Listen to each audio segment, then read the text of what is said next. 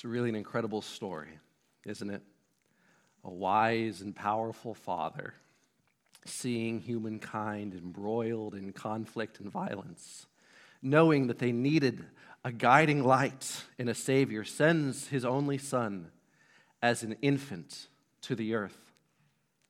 Despite the mysterious and somewhat scandalous circumstances of his arrival, his human parents, who were humble and unremarkable by the world's standards, raised him as their own, faithfully doing their best to prepare him in a little town in the middle of nowhere for his eventual mission and purpose. As a grown man, he was a model of goodness and virtue, and he dedicated himself to serving and saving people in need. You're nodding along, you know what I'm talking about. Superman.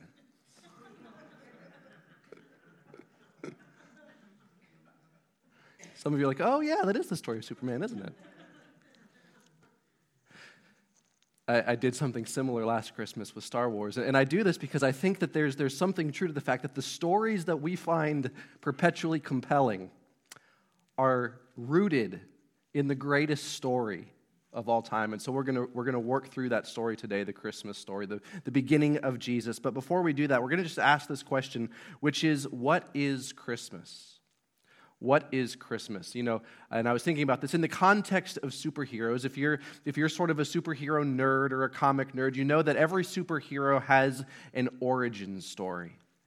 An origin story. It explains where the superhero came from, maybe how they got their pattern, how they got their powers, and, and it sets the stage for the rest of their life and their mission. And it, it provides clues and context and maybe foreshadowing and previews of what's going to come. And so the, the story of Christmas, in a sense, is, is the origin story of Jesus, at least Jesus um, as, as a human. And so we're going to read through the Christmas story, but we're going we're to talk about some background first. So we're going to set the stage and we're going to look at the story of Christmas, at the origin story of Jesus, and we're going to see what that points to in terms of his eventual mission and purpose. So before we actually read the story, I'm going to talk to you about a term that I've told you about before messianic expectation.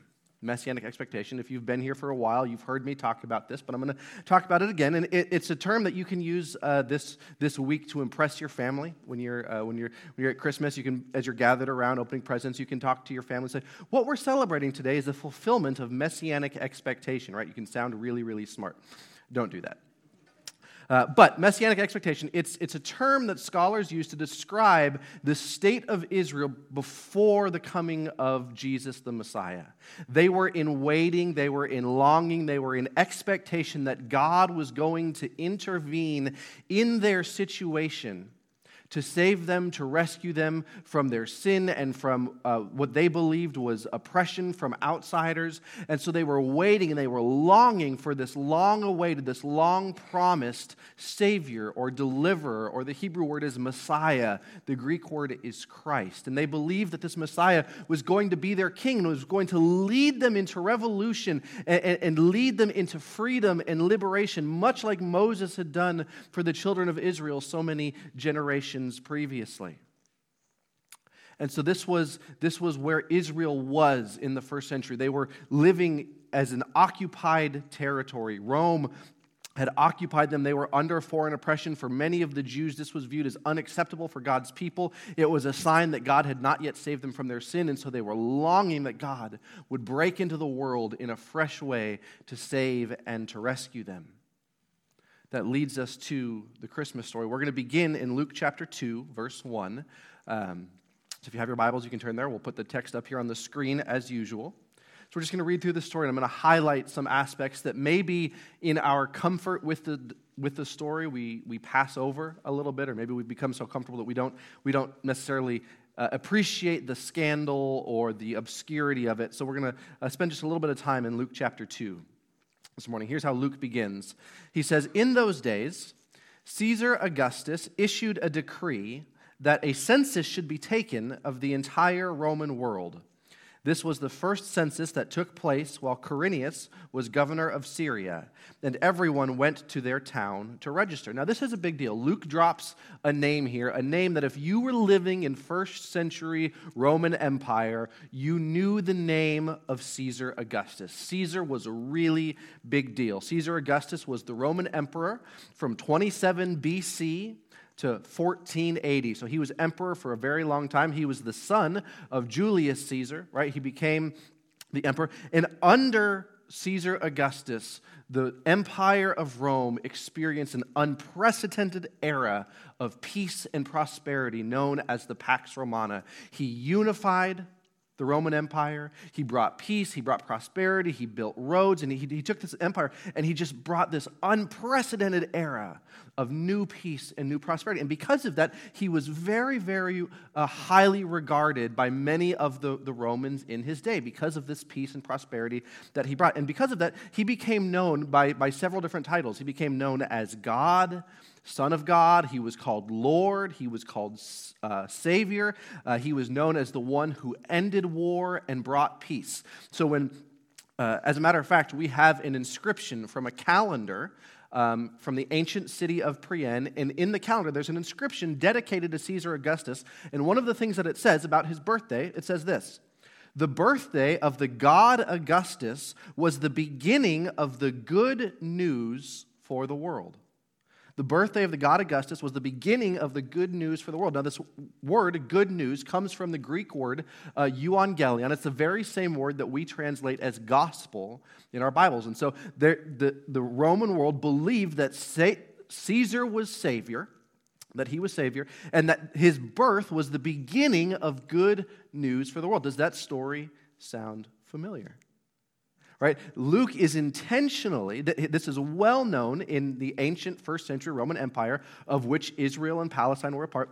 This was well known. So Luke is intentionally uh, calling out Caesar by name as he begins this birth narrative. So we're going to have a major switch here. We're going to talk. We're talking about somebody that everybody knows. Everybody knows the name of Caesar Augustus. Everybody knows where Rome is. And then all of a sudden, Luke is to he's to shift, right? He's to we're to have a scene change from, from famous Caesar Augustus in Rome to somebody that nobody even knows.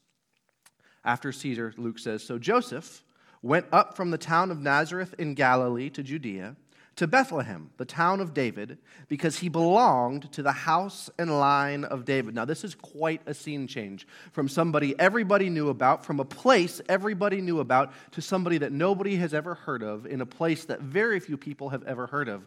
Last year, when I told this story, I told you that that would be somebody like, it'd be like talking about Washington, D.C., or New York City, and then Ellettsville. Now, I was corrected afterwards that there were still some people in New York and D.C. who knew about Ellettsville. But most people, right, if you go around the world or around the country and you mention Ellettsville, most people aren't going to know where that is. That's what it's like when Luke switches from talking about Caesar in Rome to Joseph in Bethlehem and Nazareth. These are places that nobody, they're not, they're not blips on anybody's map, not anybody who's anybody, right? So if you're expecting that God is going to break into the world and do something new, you're probably expecting that he's going to do it in Rome. But if not in Rome, at least he's going to do it in Jerusalem at the site of the temple. But Luke takes us somewhere that nobody's paying attention to, to somebody that nobody's paying attention to this guy named Joseph. Now, Luke is dropping some clues here. He tells us that Joseph belonged to the house and line of David. So he's beginning to drop some clues here that, that something is taking place. Because David, if you're familiar with the story of the Old Testament, David was sort of the quintessential king of Israel. He was the one who, who, who brought Israel to its, its pinnacle of greatness right? He united uh, the, the kingdom, he defeated the enemies, and, and, there was a promise that God would bring about a Savior, much like David at some point. And so when Luke tells us that Joseph was of the house and line of David, he's dropping some clues that something is beginning to take place here. Something significant is about to happen. But it's happening with somebody that nobody's paying attention to in a place that nobody knows about. Now, what's interesting here is we see another juxtaposition when we, uh, we're told that Caesar Augustus decreed that the whole world should be, that there should be a census so the whole world can be taxed. We see now that Joseph has to travel from where he is in Nazareth up to his hometown of Bethlehem because that's how they, um, according to Jewish custom, did their censuses back at the time. And so what we see here is a picture of Roman oppression. Now we have, uh, this is a, if you're familiar with first century context, you know that many of the ancient Jews resented the fact that they were taxed by Rome. They didn't like the fact they were taxed by Rome. And so now Joseph has to make this 90 mile journey to go register so that he can be taxed correctly. That's what's happening here. And so we see again the big guy and the little guy placed in juxtaposition to one another. The story goes on. Luke says in verse 5, he says, He went there to register with Mary, who was pledged to be married to him and was expecting a child. So we, we, we get some more information here. Not only was Joseph a relative nobody, nobody really knew who Joseph was, he wasn't some prominent, well known citizen, but he was engaged to a pregnant woman. Right? They weren't married yet. They hadn't gone through the full marriage ceremony. He was engaged to a pregnant woman. That's still scandalous today in 21st century America. Imagine how scandalous that would have been in the first century Jewish context. So you have this engaged couple, she's pregnant. So and they're making this 90 mile journey by foot so that they can be taxed. And she's expecting a child. So, the point I'm trying to make here is that the first Christmas, you know, we celebrate Christmas with all sorts of uh, pomp and circumstance and decoration, and, and we dress up nice, and, and it's very dignified when we celebrate it. The very first Christmas was shrouded in obscurity and scandal. Obscurity and scandal. People that nobody paid any attention to who were, who were scandalous, scandalized. Do you think anybody believed Mary when she said, Oh, it's not Joseph's, it's God's? No, that's not a. That, most people don't believe that. Would you believe somebody if they said that they were pregnant by God? No, it sounds like a pretty bad excuse. So, so we have all this obscurity and scandal, and yet, as we're going to see, this is the, the situation that God chooses to use to enter into the situation to fulfill his promises. The story continues. While they were there, the time came for the baby to be born. Can you imagine? Can you imagine giving birth to a baby on a road trip? I mean, we, we had our, our, one, our almost one year old almost a year ago, and like around the time that he was due, we didn't even want to travel up to Indianapolis, okay? Because we, we, want, we had our go bag, we, had our, we didn't want to go, we, and we had a car, right? Can you imagine on a 90 mile journey giving birth to a baby on a road trip? And not only that, uh, when, while they were there, the time came for the baby to be born, and she gave birth to her firstborn, a son. She wrapped him in cloths and placed him in what? A manger. Uh, do you, you know what a manger is, right? A manger is an animal's feeding trough. It's what animals eat out of. Why did she place him in a manger? Because there was no guest room available for them. We don't know why. We don't know if everybody had made their way to Bethlehem and there was just no room. Now, you when we talk about nativity, you'll often see like there was this hotel and there were there's like a no vacancy sign on the hotel, so she gives birth in like a cave or something like that. That's not really how it worked. Most they didn't have a whole lot of real inns back then. There was, uh, but a lot of places uh, did have guest rooms, but they were full. And so w- where they were most likely was in the lower room of a house, the bottom floor of a house, where the animals stayed when it was cold. Now we don't know if there were animals there or not, but we always see animals in nativity stories. The Bible doesn't say anything about animals, but we know that there was no guest room available, and so they're in this lower room of a house, and there's no place to lay the baby, so they lay this, this baby in a manger, in an animal's feeding trough. You don't really get much more humble circumstances than this. The story continues. We're, we're going to have another shift change here. We're going to shift from, from this baby in a manger. We're going to shift now to the fields nearby. And here's what Luke says there were shepherds living out in the fields nearby, keeping watch over their flocks at night. Now, again, we, we're so familiar with the story. We have the shepherd standing by, and we, we sort of imagine shepherds as like this really um, respectable profession. We look up to the shepherds as if they're this gentle, respectable profession. Nobody really liked shepherds back then. Shepherds, they sort of they represented uh, the sinners and the outcasts. They, they weren't very well liked. They were believed to be untrustworthy. Um, and, so, what, what Luke is doing here by talking about the shepherds, he's pointing to a group of people that were already on, on the margins of society, people who were already outcast. This is the group of people, as we'll see, that an angel of the Lord appeared to. He didn't appear to, to Caesar Augustus in Rome to announce the birth of a new king. He didn't appear to King Herod in Judea to announce the birth of a new king. He didn't appear to the high priest at the temple to announce the birth of the new king, the Messiah. He appeared to these shepherds, these outcasts, these sinners on the margins of society to announce the birth of a new king. And here's what the angel says The angel of the Lord appeared to them, and the glory of the Lord shone around them, and they were terrified. But the angel said to them, Do not be afraid. I bring you what? Good news that will cause great joy for who? All the people. Now, what does this sound like? This sounds an awful lot like what people were saying about Caesar Augustus, right? Whose birth was the beginning of good news for all people. We have very clearly here, we see Jesus, this infant baby Jesus, humble, born to nobody parents in the middle of nowhere. But the language being used, as we're going to see, is putting him in juxtaposition to what everybody else was saying about the most powerful person in the known world at that time.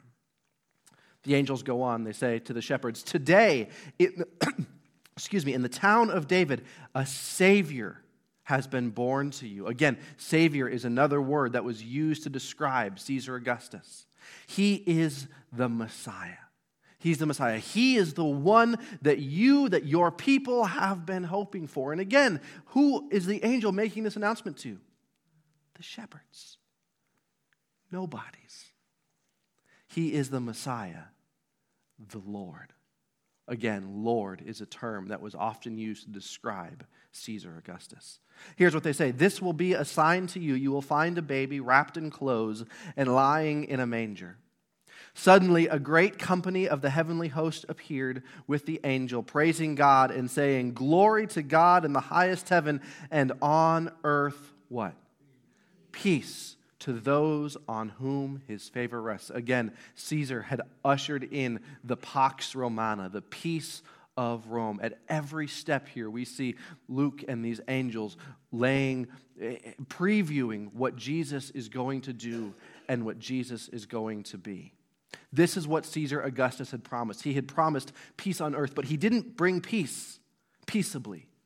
He brought peace through fear and the use of the sword and through threat of violence. Reflecting on this passage, the great New Testament scholar N.T. Wright has this to say. He says, The point Luke is making is clear. The birth of this little boy is the beginning of a confrontation between the kingdom of God in all its apparent weakness, insignificance, and vulnerability, and the kingdoms of the world. Another commentator says it this way He says, The disarming intrusion of God into the world in the birth of Jesus stands in sharp contrast to the imperial ambitions of Caesar Augustus. God does not break into the world in a world leader, Führer, or cosmic hero, all of which Caesar Augustus epitomized. Instead, God penetrates the defensive armor of the world by sending his son as a child, not to the well connected and established, but to the shepherds who live on the precarious margins of society. So, what you're all thinking, so what? Right? What, what, what's the point? What does this matter? Remember how I told you about origin stories, how superhero origin stories often set the stage. They preview and they foreshadow what's going to come in the life of the superhero. Well, if we look at Christmas as an origin story, we see clues and hints of what God is going to do and how God is going to do them. What we see is that the upside down nature of the Christmas story is a preview of the upside down nature of the kingdom of God that Jesus would come to make known. And we see this in the life and the ministry of Jesus. When Jesus enters into his public ministry, as he proclaims who he is and what he's come to do, we see that Jesus is the king who privileges the powerless and opposes the powerful at every step of the way. He's the king who teaches his followers to pray for their enemies and to love them instead of killing them. He's the king who serves and ultimately dies for his subjects instead of making his subjects serve and die for him. At every step of the way, Jesus' teaching flips what the world thought they knew in terms of their ideas about wealth and their ideas about power and their ideas about societal structure. And he takes them and he flips them on their head and he turns them upside down. And it's all previewed for us in the Christmas story, where God announces the birth of this baby to relative nobodies in relative nowhere to these group of people that nobody really likes. And it's, it's a theme that's consistent through the rest of his ministry. And he ends up laying down his life. He's a king who lays down his life, not just for his subjects, but for his enemies. And when he raises from the dead three days and three nights later, he gives his followers instructions. And this little ragtag group of men and women who had been following him around for six months to three years, somewhere in that area, they begin to put his teachings into practice. And this little ragtag group of people in, this, in the armpit of this massive empire, over the course of the next few centuries, we see that love conquers an empire. Without ever swinging a sword, this group of Jesus followers grows and expands because of their radical love their radical inclusivity, their radical equality, because of how they love and they serve not just themselves, but people who aren't even like them. And in a matter of centuries, this, this group of Jesus followers who came to be known as Christians, they end up conquering the Roman Empire. And now, 2,000 years later, 2,000 years later, Caesar Augustus is nothing but a footnote in the story of the man that we celebrate today. We talk about Caesar Augustus because of his minor role in the story of Jesus. Flipped upside down. People the world over this week and next month, depending on which Christian tradition you're in, are celebrating the birthday of Jesus, not Augustus, as the beginning of the good news for the world. And this all happened through backwards, upside down, doesn't make sense ways of thinking and living.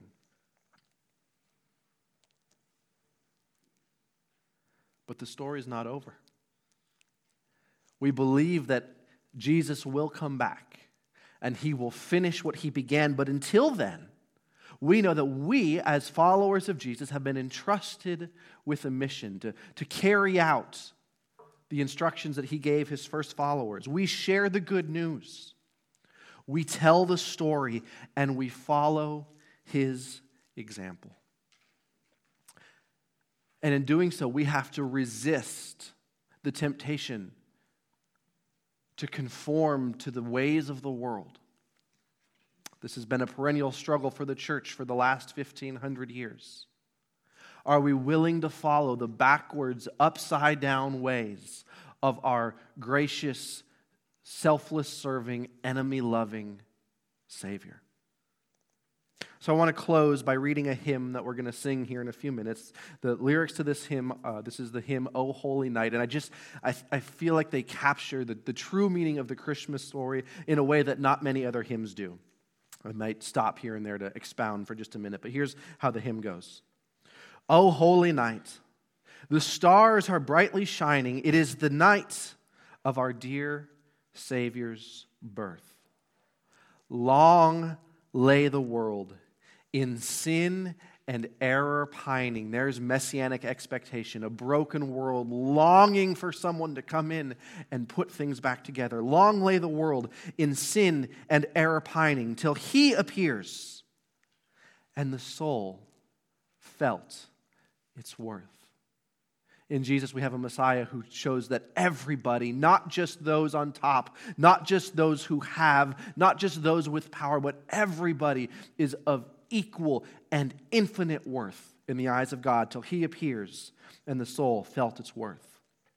A thrill of hope, a thrill of hope. The weary world rejoices, for yonder breaks a new and glorious morn. Fall on your knees. Oh, hear the angel voices. O night divine. O night when Christ was born. Truly, he taught us to love one another. I love this line because so many, so much of Christianity just it, it, begins with the birth and it skips his life and goes straight to his death. They say Jesus was born to die and they forget everything in between. But no, truly, he taught us to love one another. His law is love. His gospel is peace.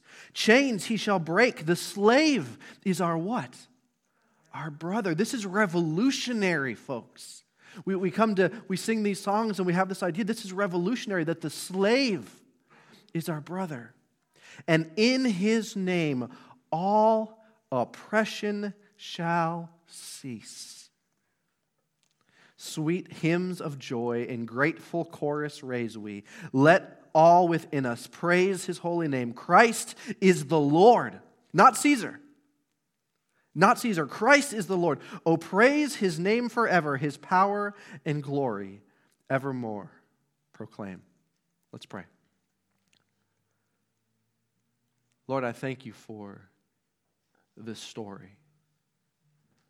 I praise you, God, that out of all of the ways that you could have chosen to enter into the mess of the world and fix things.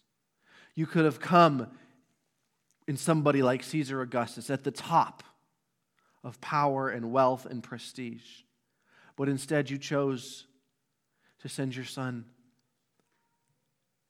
as a little infant baby to people that nobody was paying attention to, in a place that nobody cared about you made the announcement to a group of people that nobody liked, all to demonstrate, Father, that your love extends to everybody.